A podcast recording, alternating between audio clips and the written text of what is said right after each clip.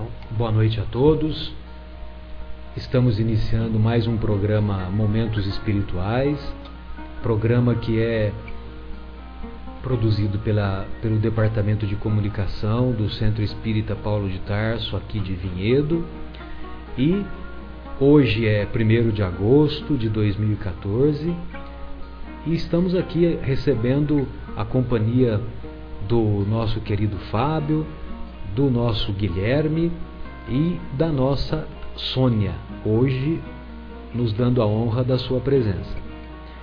Então, nós vamos aos nossos cumprimentos iniciais e em seguida vamos dar início ao estudo da questão 903, que faz parte do, do livro terceiro de O Livro dos Espíritos.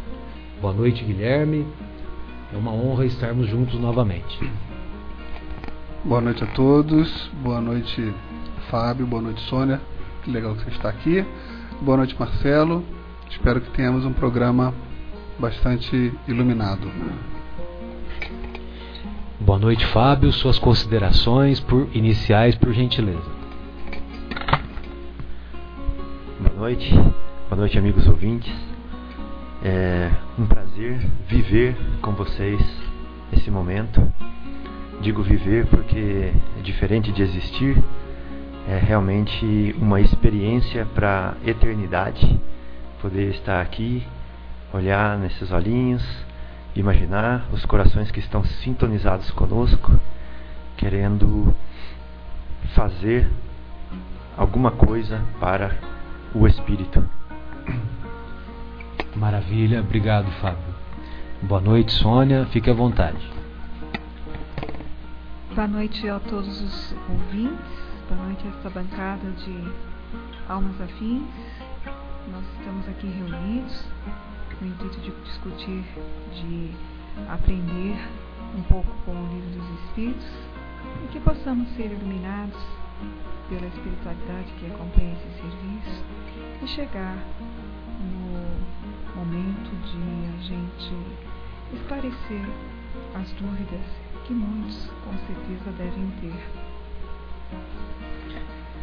Beleza.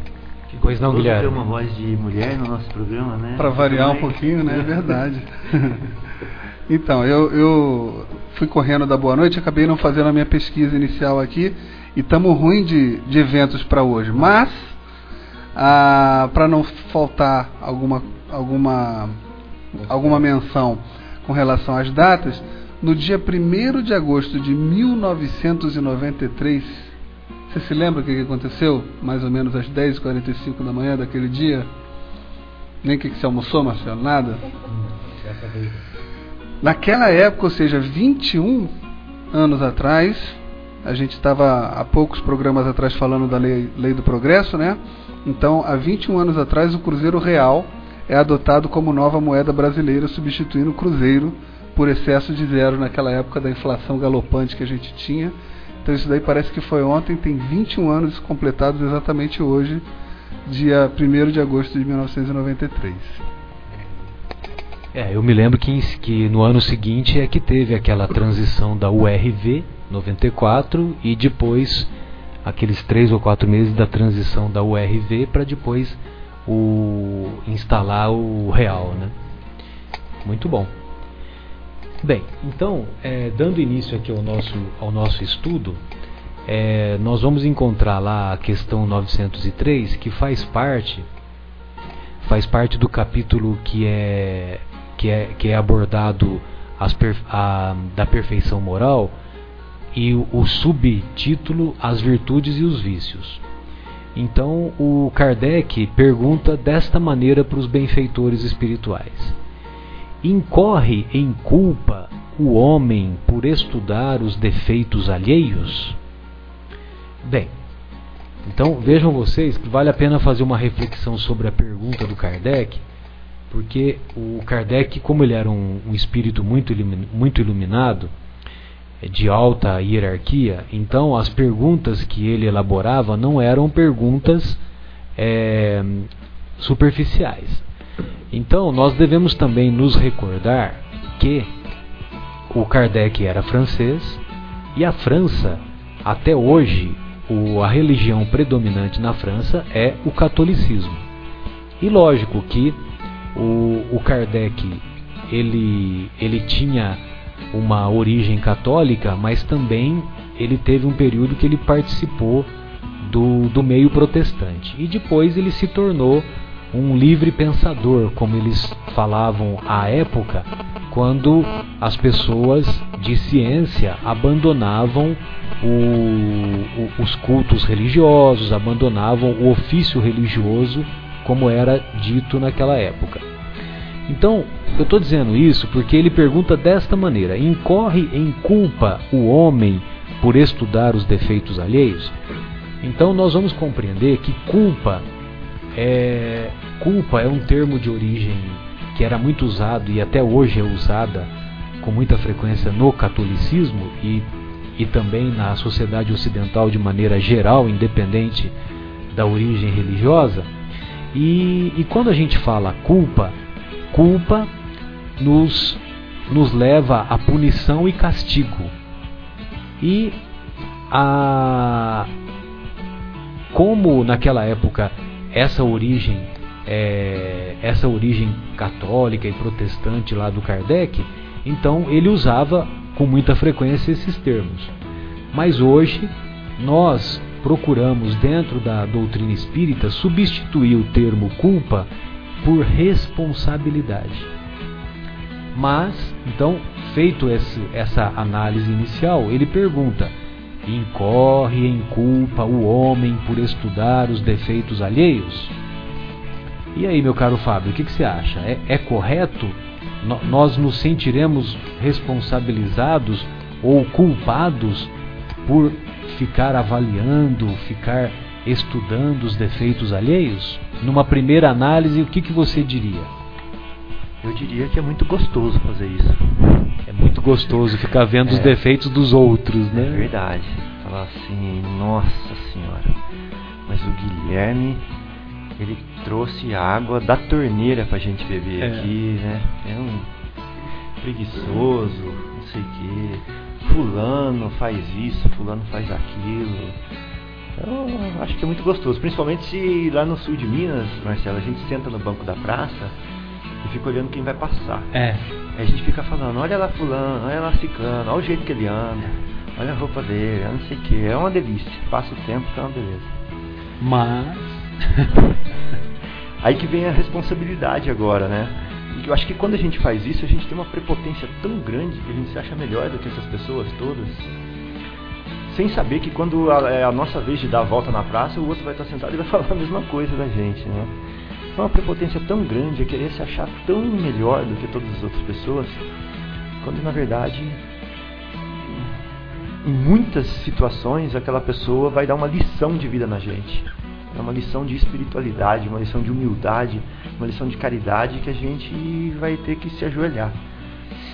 Então, é, eu acho que a gente teria que, em primeiro lugar, é, deixar esse orgulho de lado, essa vaidade, esse achar que nós somos melhores que eles, para querer julgá-los. E sim, ao contrário, colocarmos no lugar daquela pessoa que faz alguma coisa errada e falar assim: se eu tivesse tido a mesma criação que ela, se eu tivesse tido os pais que ela teve, os irmãos que ela teve, a formação religiosa que ela teve, vivido na sociedade que ela viveu, será que eu faria melhor do que ela? Né? Essa aqui é a pergunta que a gente teria que fazer ao invés de criticar. Né? Exatamente. E muitas vezes é o mais provável que nós faríamos até mais desastradamente. Muito bem. Bom, então nesse comentário inicial do Fábio, Vejam vocês que é um comentário que foi, foi feito antes, antes da, da resposta dos benfeitores. Aí a resposta dos benfeitores é assim: Incorrerá em grande culpa se o fizer para os criticar e divulgar. Saúde, Marcelo. Obrigado, desculpa. Depois vai ter que editar, hein?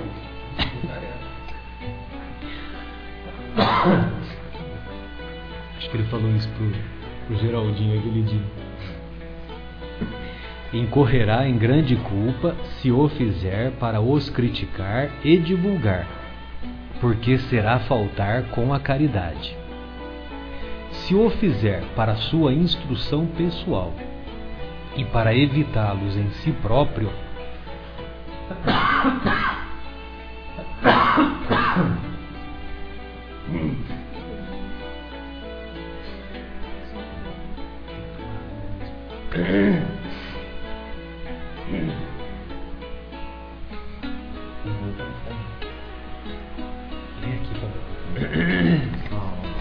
Nosso querido Marcelo teve um, uma crise de tosse aqui.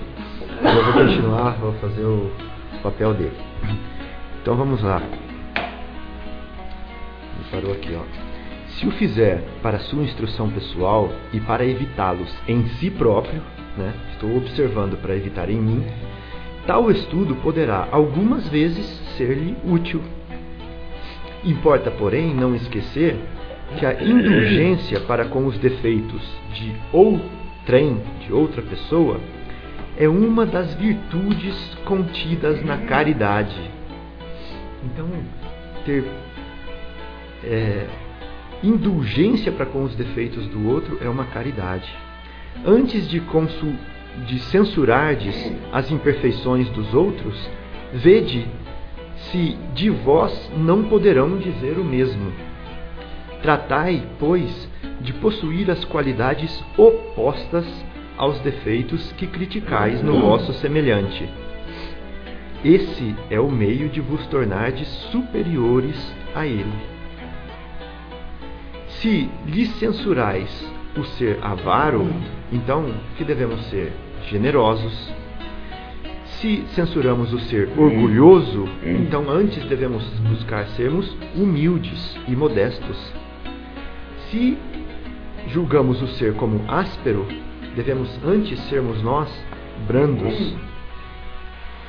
Se o proceder com pequenez, sede grandes em todas as vossas ações numa palavra, fazer por maneira que se não vos possam aplicar estas palavras de Jesus.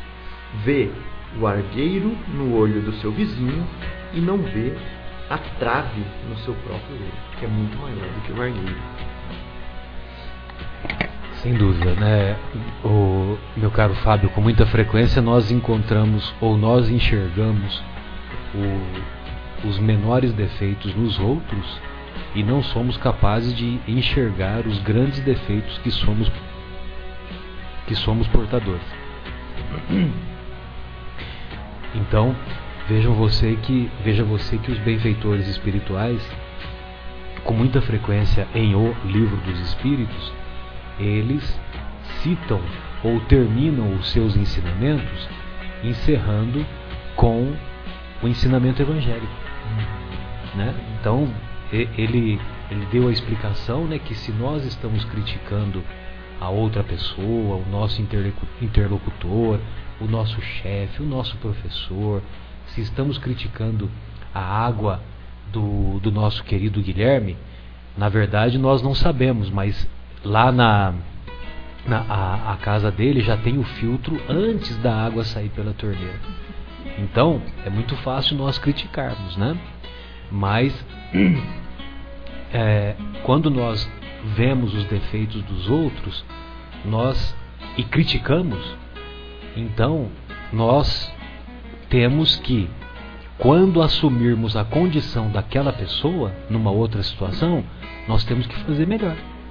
É muito comum nós brasileiros e de outros povos também criticarmos quem está ocupando os cargos políticos, ocupando ah, por exemplo, o, o, o atual prefeito, ou os vereadores, ou o governador, ou o presidente da república e assim por diante. Então, nós criticamos, nós falamos que eles são isso, que eles são aquilo. Só que, amanhã, quando nós estivermos ocupando esses cargos, se nós estamos criticando, então nós temos por obrigação fazermos o quê? Fazermos melhor fazermos melhor. Então a gente tem que tomar muito cuidado com isso. E quando avaliarmos essas, essas pessoas que, que ocupam os cargos administrativos, seja, seja o, o, os cargos públicos né, dos, que os políticos é, ocupam, ou os cargos administrativos das empresas, os nossos chefes, os nossos professores, enfim, as pessoas que da nossa convivência.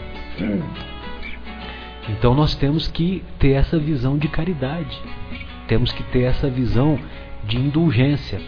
E uma vez mais, nós nos recordamos daquele daquele ensinamento da famosa pergunta 886, quando Kardec pergunta para os benfeitores é, como Jesus entendia a caridade em seu tempo. E Jesus entendia a caridade em seu tempo, os benfeitores respondem como BIP. BIP é uma, um método mnemônico só para nós nos recordarmos que Jesus entendia benevolência para com todos, ou seja, boa vontade para com todos, indulgência com as imperfeições alheias, sermos tolerantes com as imperfeições alheias e perdão das ofensas. Então é B de benevolência, I de indulgência e perdão das ofensas.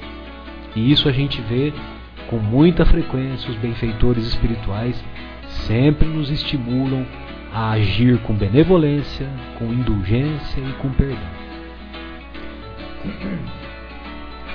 Guilherme, gostaria de fazer algum comentário? Fica à vontade, meu querido. É, na verdade, eu estava estudando aqui para poder contribuir, mas é, eu gosto do que você faz é, em analisar a pergunta de uma forma mais profunda, porque, como você bem falou, Kardec não estava fazendo perguntas vazias, ele eram perguntas muito pensadas e sequenciadas, né?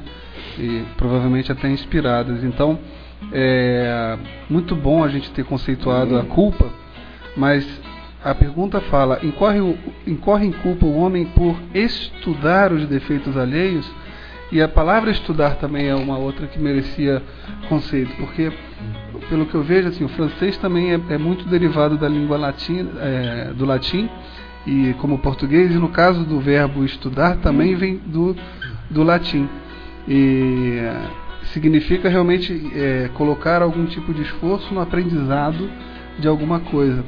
Então, é, quando a gente é, se coloca de repente no banco da praça, aquilo ali é uma, é uma forma talvez não adequada de fazer determinadas observações, mas eu entendo que aqui ele coloca mais no sentido de alguém ir a fundo no estudo da, da imperfeição, da, da, do defeito alheio, sem que com o resultado, né, com o conhecimento adquirido desse estudo, não se faça nada. Ou pior, se, se critique ao invés de tentar ajudar. Sem dúvida. E, e o, você me fez lembrar, foi bem lembrado esse comentário, porque é, o Kardec faz a colocação de é, se, se nós incorremos em erro quando nós avaliamos os defeitos dos outros. Então, se nós avaliamos os defeitos dos outros para nos colocarmos na posição deles e o que nós faríamos na posição deles, aí pode se tornar um aprendizado útil para nós.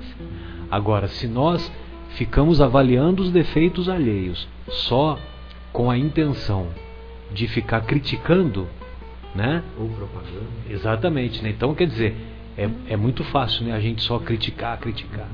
Agora, quando você avalia, e, a, e essa avaliação nós devemos fazer no silêncio dos nossos corações. Não fazer uma avaliação, eu, o, no exemplo que você deu, né, de sentar do lado, sentar no, no, na praça e conversar com outra pessoa e ficar falando, né, ficar fazendo comentários, observações, né, uma vez que nós espíritas não fazemos fofocas, né? Nós fazemos comentários, observações, né, colocações. Então, agora se nós fazemos isso com uma finalidade útil, então essa avaliação sim, ela vai ser, ela vai ter uma, um aprendizado é, que pode ser, que pode nos trazer é, um, um, um caminho evolutivo, vamos dizer assim, mais iluminado, né?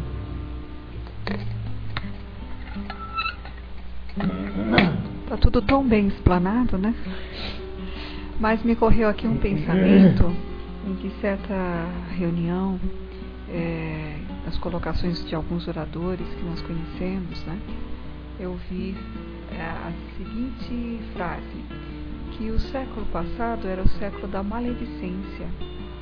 Isso quando nós estávamos presentes naquele século, porque essas reuniões, esses divulgadores, né, da palavra de Jesus, eles é, acabam comentando algumas coisas bem interessantes. E essa frase me gravou. Por que, que é o século da maledicência, né? Porque tornou-se um hábito constante, diário, em reuniões dentro do trabalho, dentro da casa, com os vizinhos. Você encontra uma pessoa e você cria um hábito sempre de trazer uma crítica, né?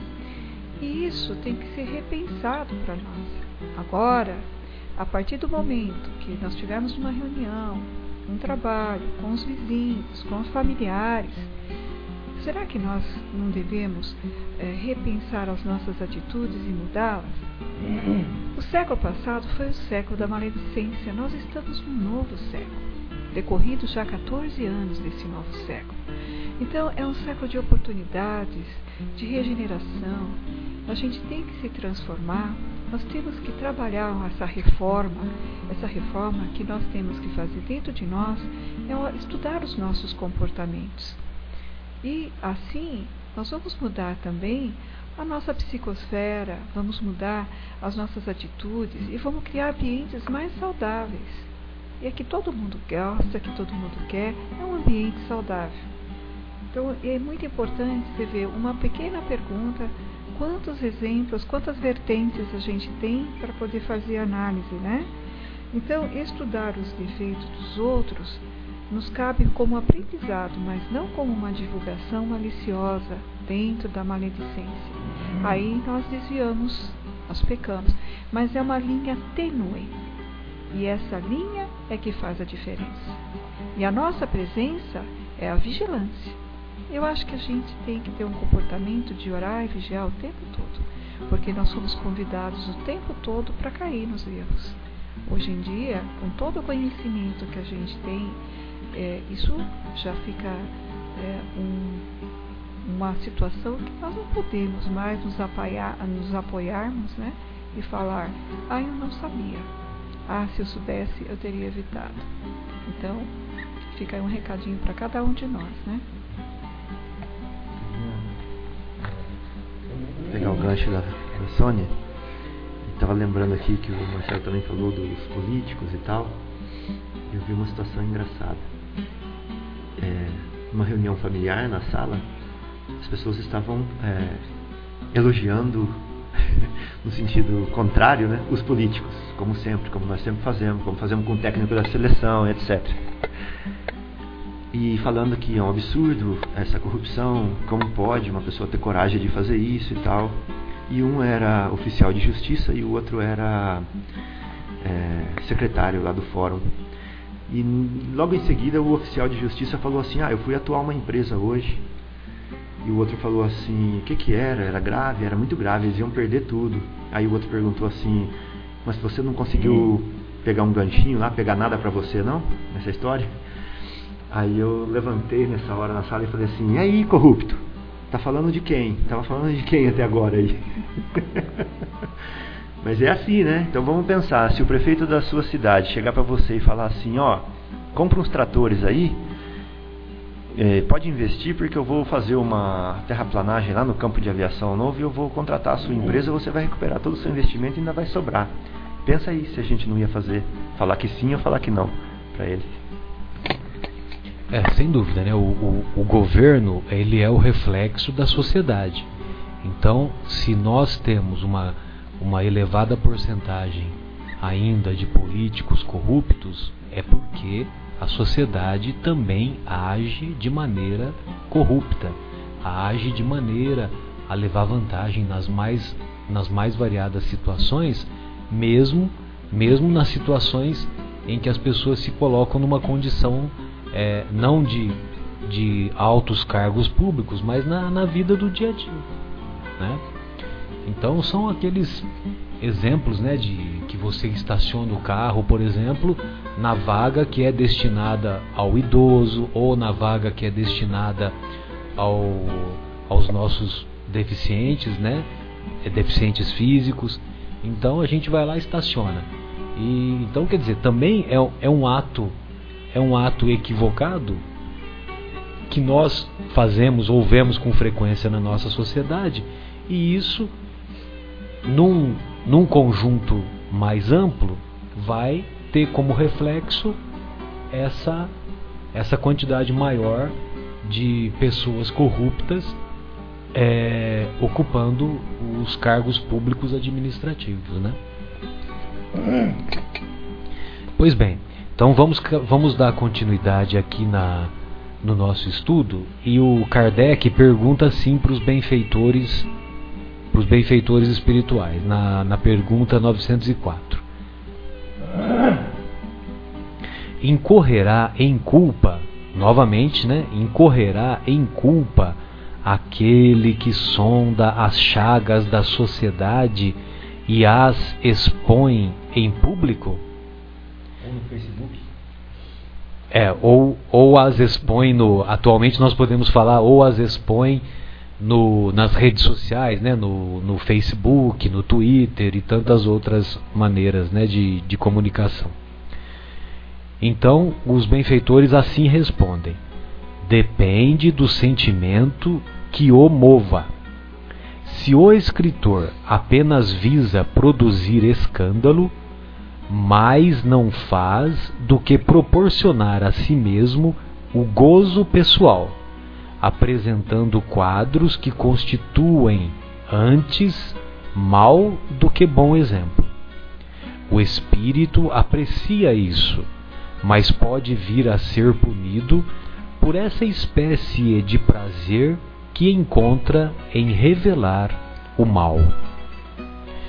Então, se nós nos recordarmos que o mal não existe, o que existe é a ignorância do bem, e quando nós observamos é, pessoas utilizarem-se dos seus talentos da inteligência para divulgar é, coisas negativas, ou situações negativas, então nós vamos nós vamos perceber que essas pessoas estão fazendo mau uso desses talentos e dando, como os benfeitores respondem, dando mau exemplo, dando mais mau exemplo do que bom exemplo. Pois não, Guilherme? Então, nossos irmãos repórteres e jornalistas, é, hoje, dia 1 de agosto de 2014, às 8 horas da manhã, quando eu fui ler as notícias, a notícia mais lida do site do G1, da Globo, era uh, um vídeo postado no YouTube de uma mulher que foi pega na, no Amazonas com a execução filmada de uma pessoa, inclusive postando aquele vídeo. Então, a maior parte das pessoas, ou seja, o maior número de acessos que a página do G1 tinha, era em cima daquela notícia. Agora são 10 horas da noite, 10 e 8, as quatro notícias mais lidas da página do G1. Primeiro, aluno de 6 anos morre após pular corda em aula de educação física. Segundo, casal australiano abandona bebê com síndrome de Down na Tailândia. Terceiro, Estados Unidos retira da África dois americanos contaminados pelo ebola. Quarto, mãe diz que deixou autista em shopping de Sergipe por não ter dinheiro.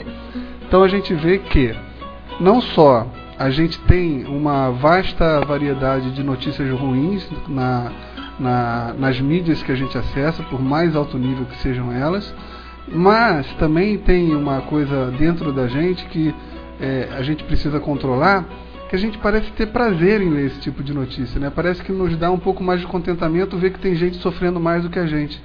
Então, eu acho que a, os repórteres, né, os, jornalistas de uma maneira geral, podiam é, pensar menos em vender jornal, que hoje em dia nem se vende mais, é, é muito mais pela internet do que qualquer outra coisa, mas pensar na maneira talvez sensacionalista como eles põem algumas situações e nós compramos. Né? Nós vamos lá e clicamos para ver a mulher matando o cara sangue frio. Então, não, não consigo entender essa nossa essa nossa tendência de ver essa, esse tipo de, de notícia como importante. É, e vale a pena um comentário também, né, Guilherme, que é, infelizmente eles colocam o, os repórteres, né, ou os diretores das, das reportagens desses noticiosos, né, desses canais noticiosos mais variados, é, o questionamento que se faz é que o, o motivo principal é vender. O motivo principal é o dinheiro, né? É a aquisição, é a aquisição de quem mais, quem, quem vai ter mais acesso, né? E quem tem mais acesso vai ter lá o, as propagandas, vai ter os, as empresas fazendo as propagandas e, e é isso que vai, que vai, vamos dizer assim, dar o combustível para essas empresas é, poderem sobreviver. Só que quando a gente começa a avaliar essas notícias ruins, é, eu sempre me lembro de uma palestra do, do Divaldo, né? E o Divaldo faz bem, faz um comentário bem, bem amplo nesse sentido, né? Então ele fala assim, olha, você imagina uma cidade como São Paulo, 10 milhões de habitantes, só na cidade de São Paulo. Então você pega lá, é, teve é, teve 100 crimes no final de semana. 100 crimes, né? 99 mais um. Aí se você começa a ler a descrição de cada um desses crimes, você perde o fôlego, você não, você não consegue ler até o final, né? Você começa a ler o primeiro, o segundo drama, o terceiro drama, raramente você vai chegar no quinto drama. Então, agora vamos raciocinar. O que são 100 crimes na sociedade moderna, na, na nossa cultura atual?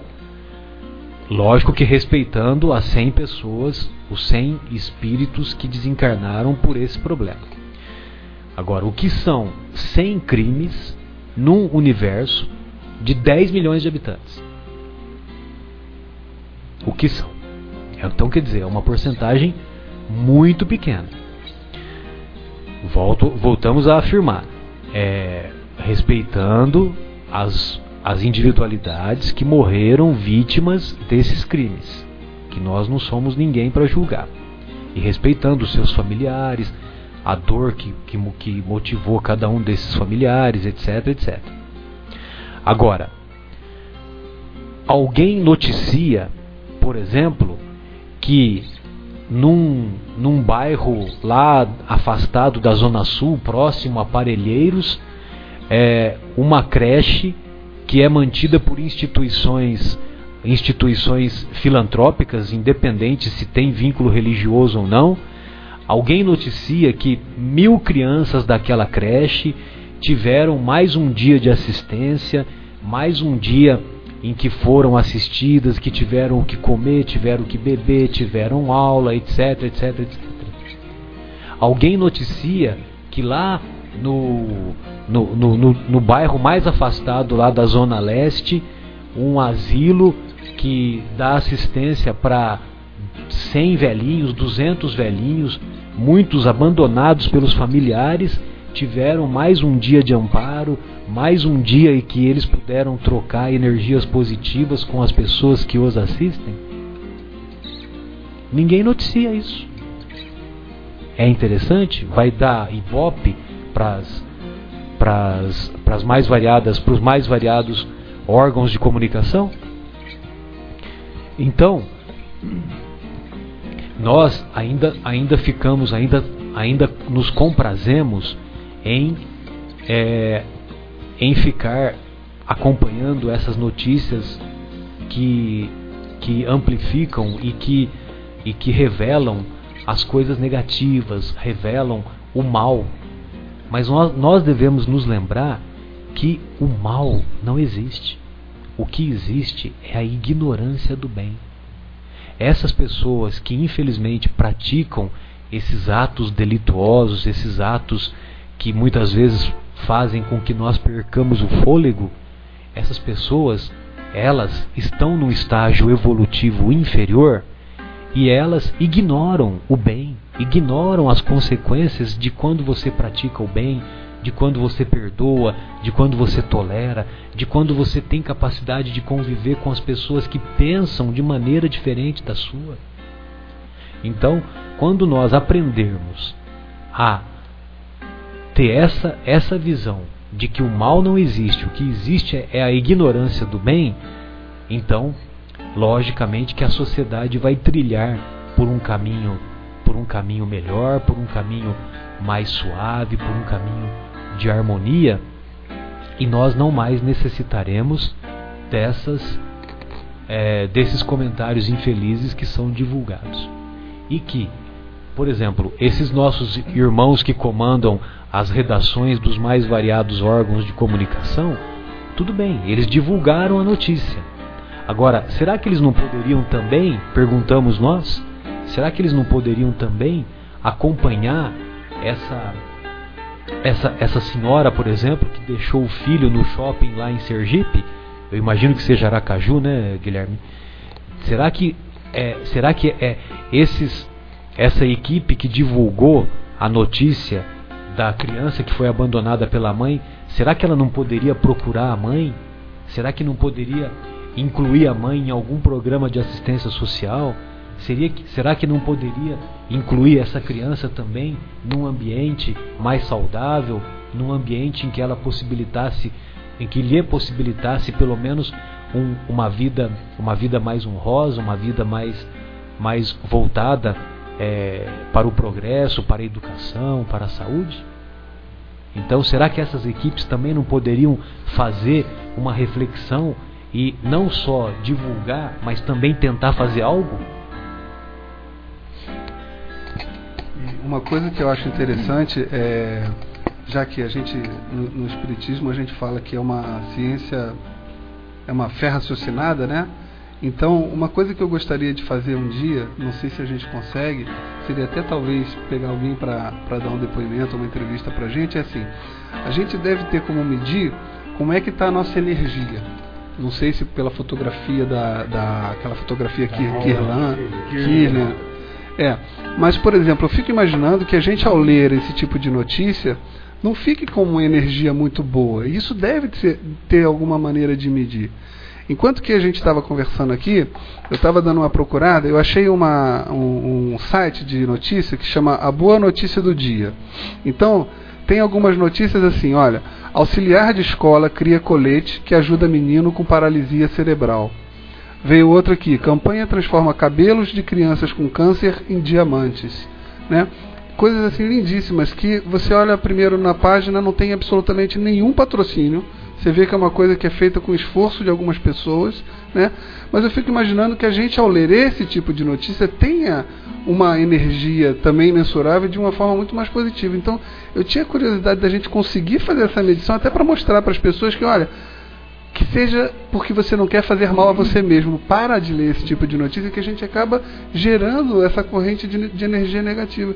Eu confesso que para mim, hoje quando eu estava vendo lá, eu, eu resisti bravamente, mas o meu dedo quase clicou para ver o vídeo da mulher matando a sangue frio. A foto era do cara ajoelhado com a mão na cabeça e ela com uma arma por detrás assim.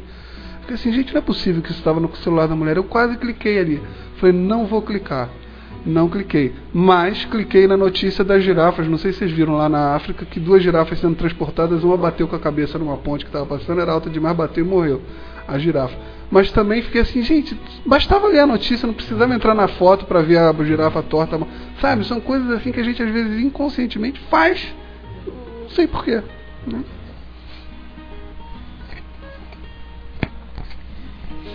Então, meus queridos, é, esse, a gente precisa tomar muito cuidado, principalmente com esses, é, com essas notícias, né, que esses programas que todos são respeitáveis, nós reconhecemos que são programas que, que dão trabalho, dão funções, dão vida honrosa, dão salário para muitas pessoas, mas que talvez ficaria o convite para ele pra, para que os, os produtores desses noticiosos do final da tarde, começo da noite, buscassem buscassem soluções é, mais positivas para mostrar também o lado, o lado bom, o lado positivo da sociedade. E. Marcelo, uma coisa. Fica à vontade, Fábio. Muita gente, agora com a mania do, de ler no celular, né? As notícias, Facebook, etc. A pessoa vai deitar na cama e se põe a, a ver esse tipo de, de informação, depois não dorme bem à noite e vai tomar remédio para dormir. né? Mas se conecta com, esse, com essa atmosfera psíquica toda e vai depois falar assim: agora eu vou dormir. Ao invés de antes, ao invés de antes se preparar mentalmente, espiritualmente, vibracionalmente para descansar, entregar o corpo ao refazimento e abrir paragens de educação e de refazimento também para o espírito. Então tem mais uma coisa que eu me lembrei, viu, Guilherme e amigos, Fábio, Sônia, tem um, um jornalista, o Gilberto de ele é um jornalista muito bom e ele tem um site chamado Catraca Livre. E nesse site Catraca Livre ele costuma divulgar notícias boas também, das mais variadas áreas. Além de, além de divulgar nesse site os programas culturais ou que são que você não paga nada, né? Por isso que é Catraca Livre, ou isso lá em São Paulo capital. E também é, ou então ou então programas culturais que que a preço muito muito acessível, né? Então ele é muito bom. Fica à vontade, senhor. Eu queria dar uma palavrinha. É, o Espiritismo, ele fala muito orar e vigiar, né? Por que que isso? Porque a mente, ela gera uma força. Ela não fica restrita apenas na caixa craniana. Essa força, que é o pensamento, ela se espalha e ela vai atingir um nível eu gosto muito de comentar a psicosfera. Nós criamos a psicosfera deste planeta. Quando nós falamos, quando nós pensamos, quando nós geramos pensamentos que não são elevados. E nós estamos ainda presos a, como foi bem colocado aqui, a notícias que elas não traz nada de construtivo. Não, não traz nenhuma solução, como o próprio Marcelo falou. Ele divulga o mal, mas não divulga como foi solucionado aquele mal. Divulgar o mal no sentido de aprendizado cai bem a esta questão que nós estamos lendo e tentar trazer a solução desse mal, que seria a resposta correta. E aí nós vamos cair no, no, neste, nesse processo de reconhecimento, evitar e correção no futuro. Né? Se nós damos valor às notícias que hoje a gente vê, a imprensa marrom, como se divulga aí né, também, essas uh, notícias sensacionalistas que nos oprimem até o coração, nós, temos, nós sentimos um desconforto. A própria energia das palavras, da visão das fotos, elas já atacam, agridem o nosso perispírito, o nosso corpo e sentimos uma pressão e uma depressão e uma tristeza. Olha como é forte, como age essa situação. Nós mesmos nos acabamos nos contaminar, nos envenenar por esses sentimentos e pensamentos. Por isso que a gente tem que ter uma ação. Não clicar, não ver, evitar, não dar ibope porque se não dar, não vai vender. Se não vender, eles vão procurar a mudar uma postura, porque os gostos da humanidade estão modificando. Todo mundo quer ter coisas boas para se sentir bem, para se sentir aliviado, para se sentir com o coração para cima e para continuar a viver nesse planeta, também querendo criar algo de bom, fazer algo de bom. É uma corrente que a gente acaba é, acionando. Essa corrente, como todas as demais, elas são constituídas de elos. Cada elo representa um de nós. Se nós formarmos uma corrente de procedimentos, de condutas, de evitar esses tipos de comentários, esses tipos de, de, de propaganda ou esses tipos de, é, como que a gente vê na notícias, a gente vai fazer a nosso papel. Um elo compõe a corrente. Sem elos não existe corrente. E isso parte cada um de nós. Vão aqui ter aqueles que vão nos assistir, que vão nos observar. E se a gente justificar a nossa conduta, eu não dou, não dou ibope para notícias negativas. Elas não vão me construir e não vão me trazer nada de positivo.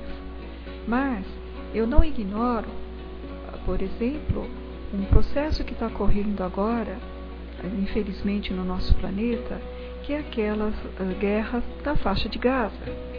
Então, eu não quero ignorar para não sofrer, mas eu sabendo, eu procuro ter uma atitude diferente a gente tenta orar por esse pessoal. A ideia é orar. E não se comprazer, ora, estou ligando lá, vira a página e vai para a próxima notícia. A ideia é pegar essa notícia e orar por a infelicidade que esses estão incorrendo, né? Mas esses indivíduos ainda estão presentes no solo do planeta, mas os seus tempos também estão ocultados, porque como reza a espiritualidade, esse século é século da regeneração, e todos aqueles que ainda permeiam, que têm o coração ainda assolado na, na maldade, que ainda se comprazem de fazer o mal e não ter nenhum desvio para a bondade ou para o perdão, esses que não conhecem a palavra de Jesus ou ignoram por, um, por não querer também conhecer, porque ela existe e a gente conhece. Nós conhecemos Jesus, é o homem mais popular, né, o ser mais popular que existe no planeta, apesar de já não estar conosco há cerca de 20 séculos, ele nunca teve tão presente, porque nós estudamos os passos dele e todo o legado que ele nos deixou. E graças a esses, esse legado é que nós estamos querendo se melhorar um pouquinho mais. Então, eu acho que os ensinamentos dos Espíritos cabem bem nessas duas questões que nós devemos mudar por si próprio para depois nós podermos ver que uma corrente vai se formar, outros vão também ter esses pensamentos e finalmente a gente vai cortar, finalizar esse tipo de, de jornalismo negativo. Então, é, bem lembrado isso daí, Sônia, só o, o comentário que eu vou fazer, eu vou mudar um pouquinho tentar mudar um pouquinho a, a vibração, né, dessa, que a gente fica envolvido com esses, com essas notícias desagradáveis. Então a gente é, acaba criando até muitas vezes um, um, clima desfavorável. Mas eu me lembro que é, quando nós estudamos lá na época do cursinho, me parece que, que hoje acho que nem, nem é estudado isso, né? Pelo menos foi o que o meu filho falou. E ele está com 17 anos, então ele está, vamos dizer assim, atualizado. Mas eu acho que é um erro, né? porque deveria ser estudado com mais frequência, a, lá da, da literatura portuguesa que eu me refiro, as obras de Camões, as obras de Gil Vicente. E o Gil Vicente, ele escreveu várias obras por volta de 1500, 1500 e alguma coisa. E Alto da Barca do Inferno, Alto de outros, outros nomes que agora eu não me lembro. Talvez o Guilherme me socorra aí com as obras do Gil Vicente. É, Alto da Barca do Inferno eu me lembro, né? Mas, é, então, o Gil Vicente, ele falava assim, que rindo corrige-se os costumes. Rindo corrige-se os costumes.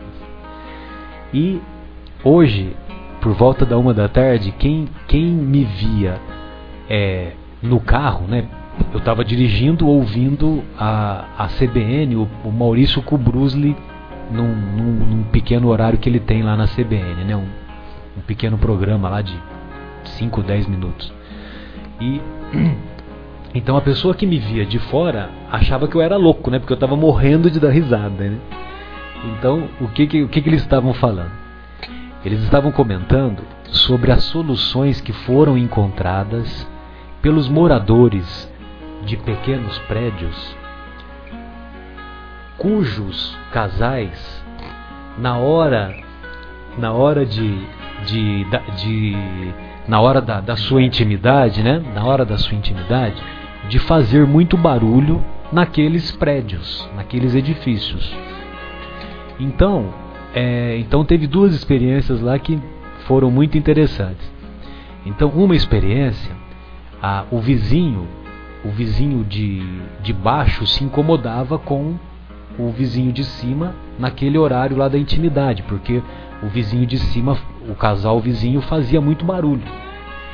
E eles é, resolveram, depois de um certo tempo, resolveram, porque como, como a intimidade se dava praticamente sempre no mesmo dia, no mesmo horário, resolveram, quando começasse a gritaria do, vizinho, do vizinho de cima, o vizinho de baixo resolveu fazer uma gritaria maior ainda.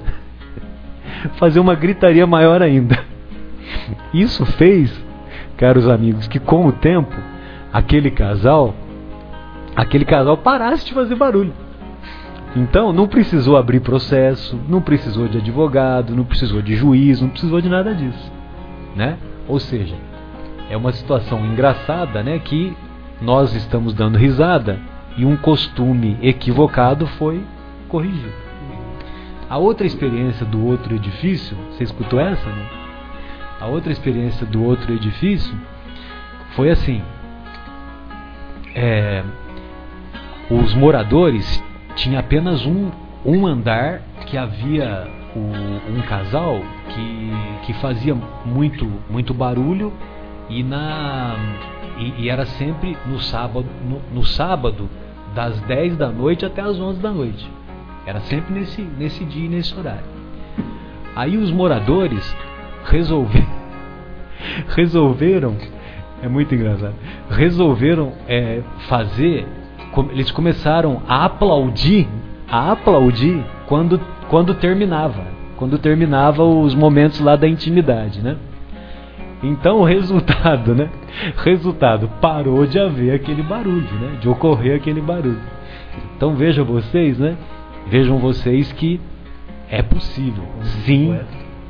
Como diz o poeta, né, o Gil Vicente, é possível sim, através do riso, através da comédia, através de, de bom humor, é possível corrigir, corrigir-se os costumes.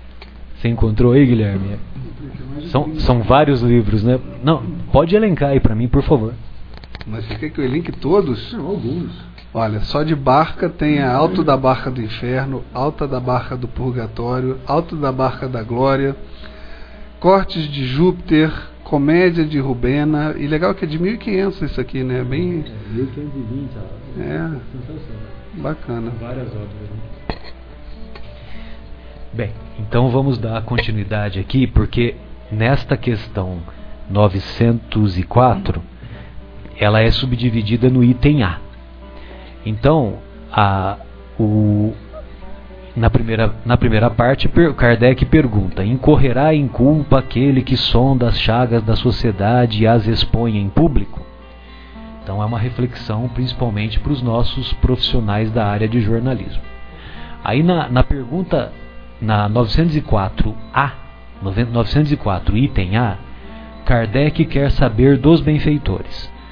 Como, em tal caso, julgar da pureza das intenções e da, e da sinceridade do escritor?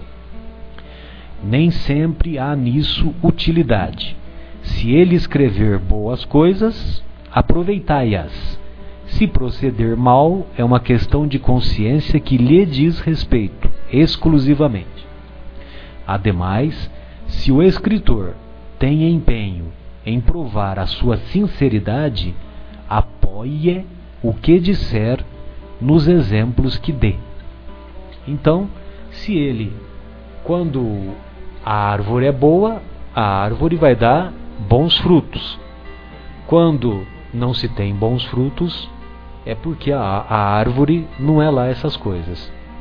E eu me lembro do. Talvez a Sônia até me auxilie com a. que eu não vou me lembrar do, do, do livro mas do nome do livro, mas eu me lembro é, de uma de uma personagem que desencarnou e que todos nós, pela descrição, todos nós achamos que se trata do, do nosso querido é, Raul Seixas. E o Raul Seixas, a, o, o, nome do, o nome do livro, do livro é Um Roqueiro no Além. Ah, se não me engano, o médium é Nelson, Nelson Moraes. Um Roqueiro no Além, Nelson Moraes. E pelas características, pelas descrições que estão lá contidas nesta obra, tudo sugere que seja o nosso querido Raul Seixas. O Raul Seixas, todos conhecemos a biografia dele. Ele fez letras de músicas muito belas, muito profundas, mas algumas também com uma temática, vamos dizer, uma temática uh, mais infeliz. Só que quando ele chegou lá no, no mundo espiritual, tem uma música, particularmente, que, que foi muito útil para ele. Porque quando ele chegou lá no, no mundo espiritual, ele teve oportunidade, depois de algum tempo, lógico, ele teve oportunidade de, de conhecer ou de ver as reações dos ouvintes que apreciavam a sua, a sua composição musical. E há, há uma música dele intitulada Tente Outra Vez. Tente Outra Vez? Sim, sim. É um roqueiro na lei Nelson Moraes, né? A Sônia está confirmando aqui para mim. É o, o espírito Zili, né? Espírito. Ah, sim, Nelson Moraes Zílio, tá, tá ótimo. O médium é Nelson Moraes. Nelson Moraes Assim, Nelson Moraes é um médium, o espírito se auto-intitula Zílio e o nome do livro é Um Roqueiro no Além. Mas como eu estava dizendo, então o, o, nosso querido Raul, é, Raul Seixas, ou este roqueiro, vamos dizer assim, que provavelmente é o, o Raul Seixas, ele teve a oportunidade de ver o que acontecia com, com algumas pessoas que apreciavam a sua composição musical. E uma das músicas é intitulada Tente Outra Vez. Tente Outra Vez. Então essa música, inclusive nós até de vez em quando as, a, a equipe lá do Anel de Luz coloca lá na, o Tente Outra Vez. E, e essa música é, ela é muito estimuladora para aquelas pessoas que se encontram em processos depressivos, em processos de desânimo nos desafios que a vida a todos nos propõe. Então, essa música ela é altamente estimuladora, porque tente outra vez, né? Ela, ela nos, nos induz a tentar outra vez.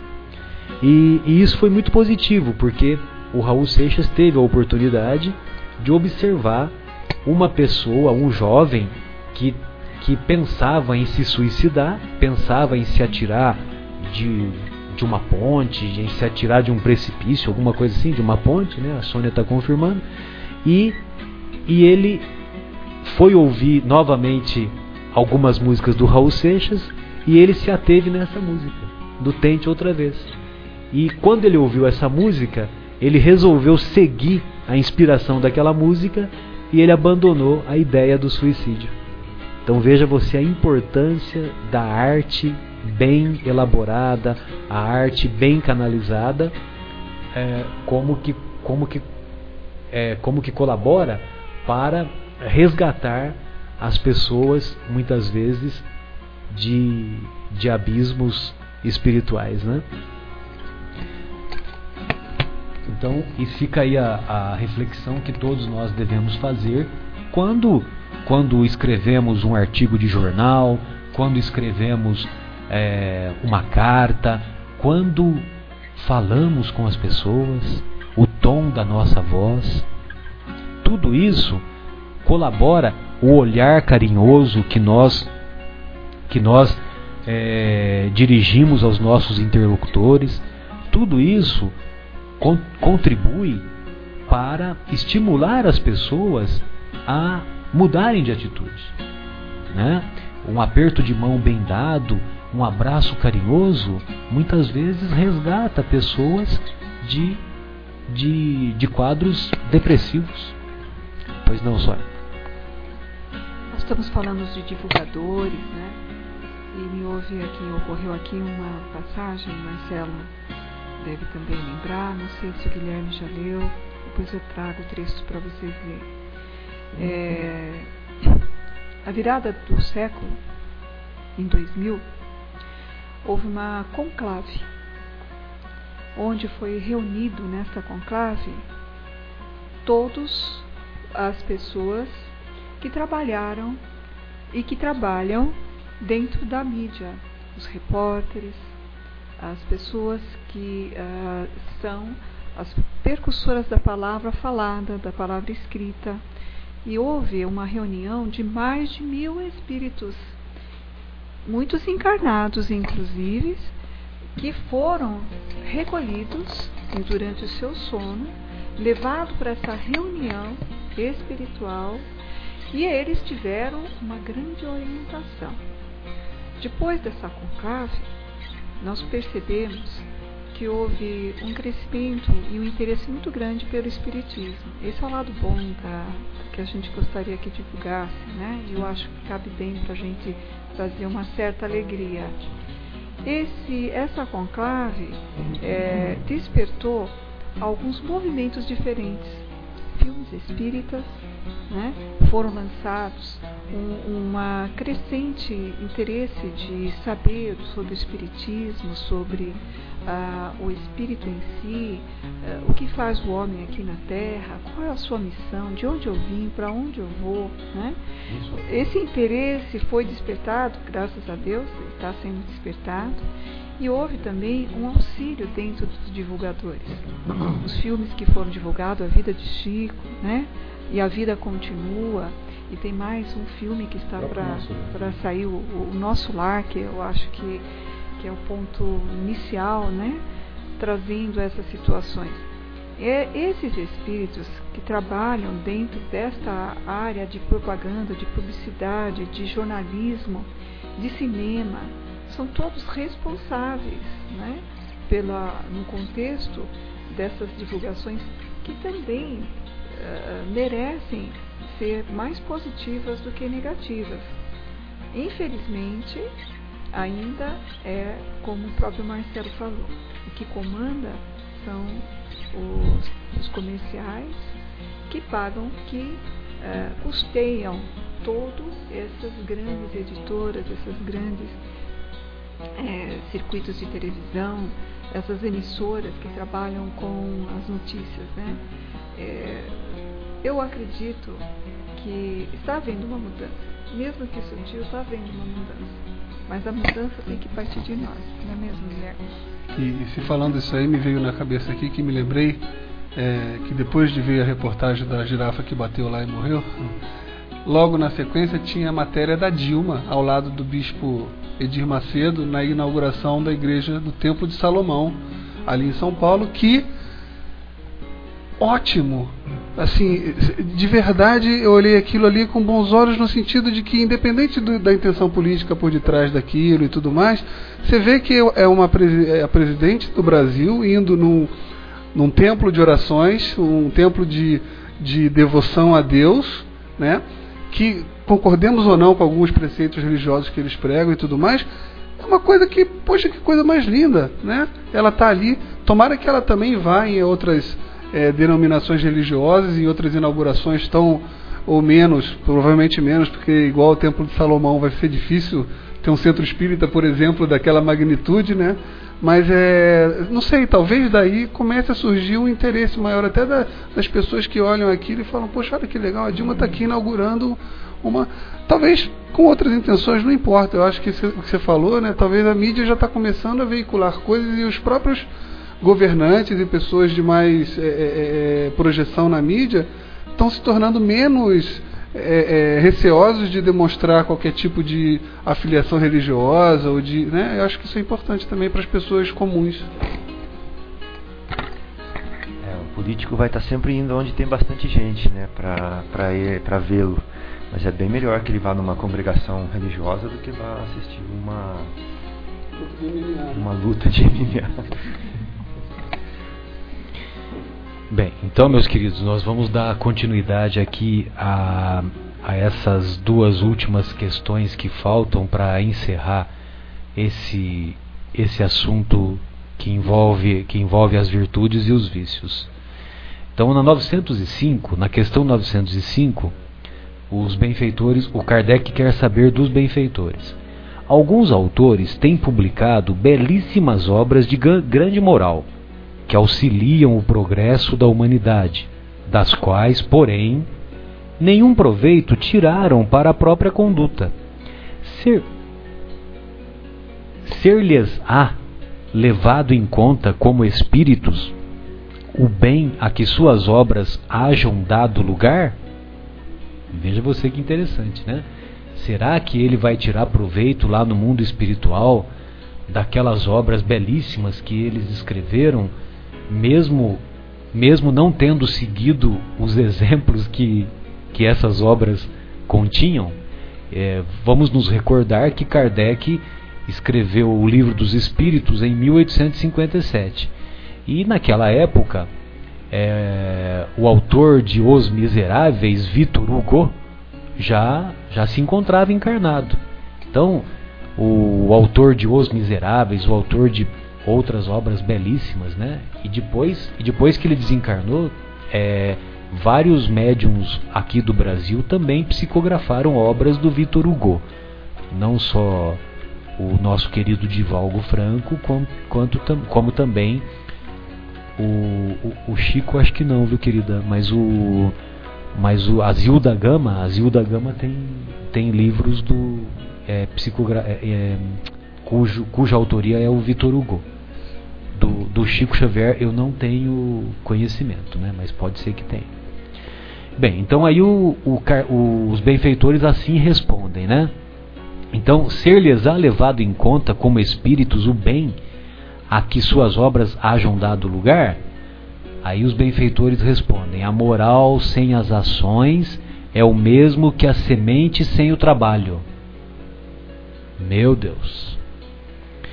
De que vos serve a semente se não a fazeis dar frutos que vos alimentem? Grave é a culpa desses homens porque dispunham de inteligência para compreender, não praticando as máximas que ofereciam aos outros, renunciaram a colher-lhes os frutos. Então, nós que fazemos preleções, nós que fazemos. Uh, nós que fazemos preleções, nós que fazemos exposições doutrinárias, é, nós também temos que, a, a responsabilidade de ficarmos atentos, porque é muito fácil nós falarmos para os outros o que eles devem fazer, mas é muito importante também nós darmos o exemplo. Pode contar piada aqui? Pode, lógico. Pi... Rindo, corrige-se os costumes. Então tem uma piadinha do mineiro. Eles chegam pro mineiro e falam assim: Ô oh, senhor, essa terra aí dá, dá milho? Aí fala assim: Não dá não, senhor. Essa terra aí dá cana? Não dá não, senhor. Essa terra aí dá, sei lá, é café, pelo menos? Não dá não, senhor. Ah, mas essa terra aí não dá nada então? Que planta nela? Aí fala assim: Ah, não, se plantar dá. Mas é, se plantar dá. Né? É uma ilustração para essa. Então, e, o, e, exatamente, bem lembrado, né, Fábio? E, e, aí outra coisa que você me lembrou é uma, uma passagem do, do nosso querido Gandhi, né, o Mahatma Gandhi. Eu acho que eu já tive oportunidade de contar aqui ou em outras tribunas, né? Mas de qualquer maneira sempre vale a pena a gente recordar que um, num determinado momento uma mãe ou procurou o Gandhi e falou assim: é, Mahatma, o meu filho, meu filho tem oito anos de idade e ele e ele come muito, ele está comendo muito doce, muito açúcar. É, o senhor pode falar para ele, para o senhor, para ele comer menos açúcar, menos doce, porque eu tenho certeza que se o senhor falar, ele vai me obedecer. E ele vai parar de, de comer tanto doce como ele tem comido. Aí o Gandhi pegou e falou para ela: Olha, faz um favorzinho para mim, você me traz ele. Imagina, a criança estava do lado, né? é, traz ele daqui a 15 dias. Aí, 15 dias depois, a mãe levou, levou o garoto lá e, e o Gandhi chegou pro garoto e falou: Você deve comer menos doce, você deve comer menos açúcar. Aí a mãe falou: Poxa, mas eu tive que esperar 15 dias para o senhor falar a mesma coisa que, eu, que o senhor podia ter falado 15 dias atrás. Aí o Gandhi confidenciou à mãe que ele não tinha moral para falar para a criança porque ele também estava comendo muito doce, comendo muito açúcar. Aí naqueles 15 dias ele passou a comer bem menos doce, bem menos açúcar e aí ele se sentia ele se sentia na condição moral de dar o exemplo positivo.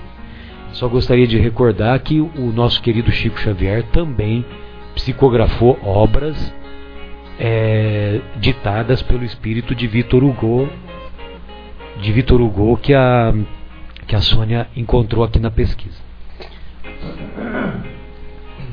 Bem, então para para prosseguir aqui o, o nosso a nossa última questão desse capítulo As virtudes e os vícios, capítulo que nós achamos maravilhoso porque envolve o nosso comportamento no dia a dia e é um convite permanente para que nós nos esforcemos para diminuir os vícios, diminuir as imperfeições e aumentar, estimular as, as virtudes.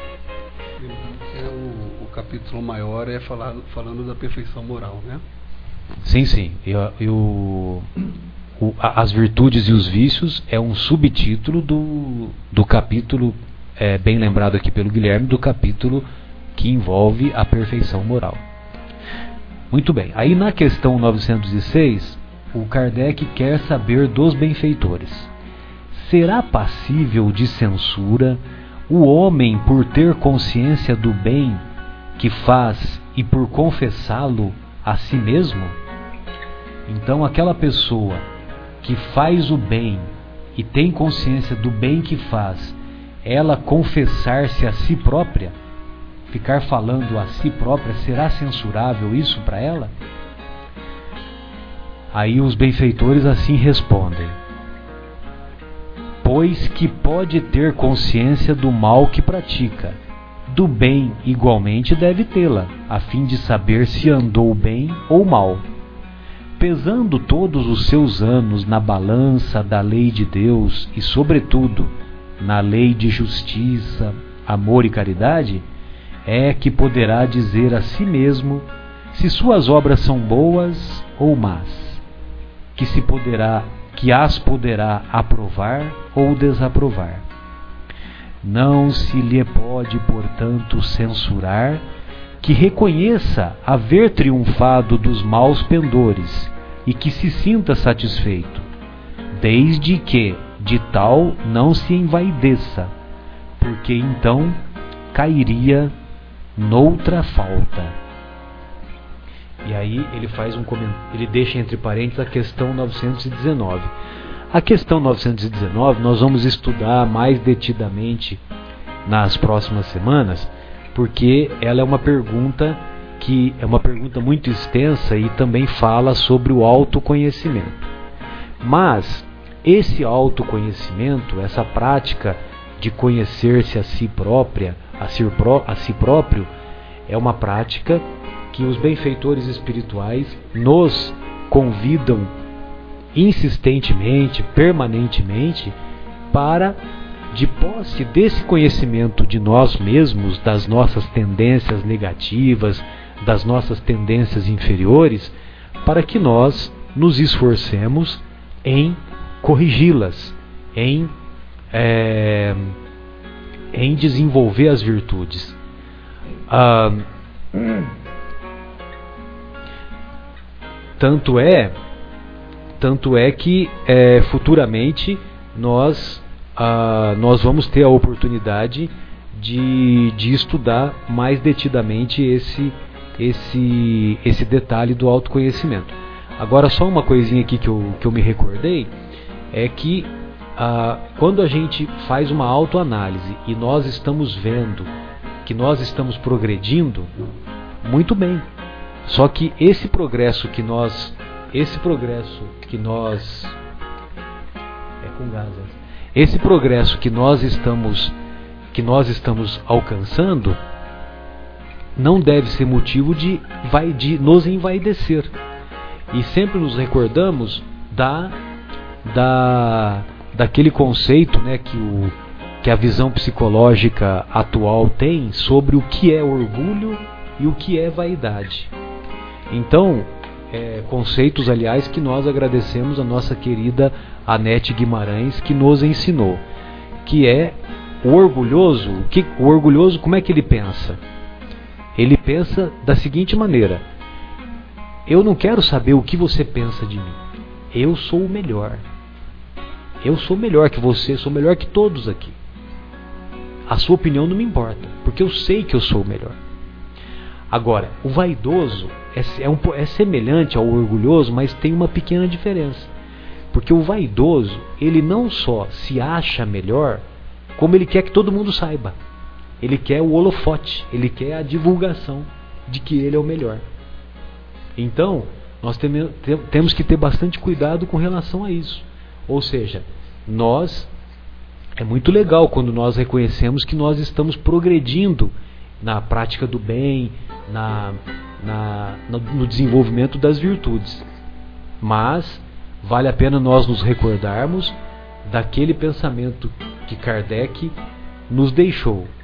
Reconhece-se o verdadeiro espírita pelos esforços que ele faz em domar as suas más inclinações, em tornar-se melhor. E tem uma, uma coisa que nós até já discutimos aqui, mas que acho que vale a pena repetir, que é as pessoas que estão escutando essa, esse programa são espíritas ou simpatizam com a doutrina. E quando a gente reflete sobre a nossa própria vida e quando a gente percebe outras pessoas que também fazem parte da doutrina, a gente vê, e eu posso falar por mim, que muita gente entra na doutrina espírita por conta de alguma coisa muito forte na vida que, que passou e busca apoio na doutrina. E quando eu falo por mim, eu falo porque na minha vida não teve nada disso. Né?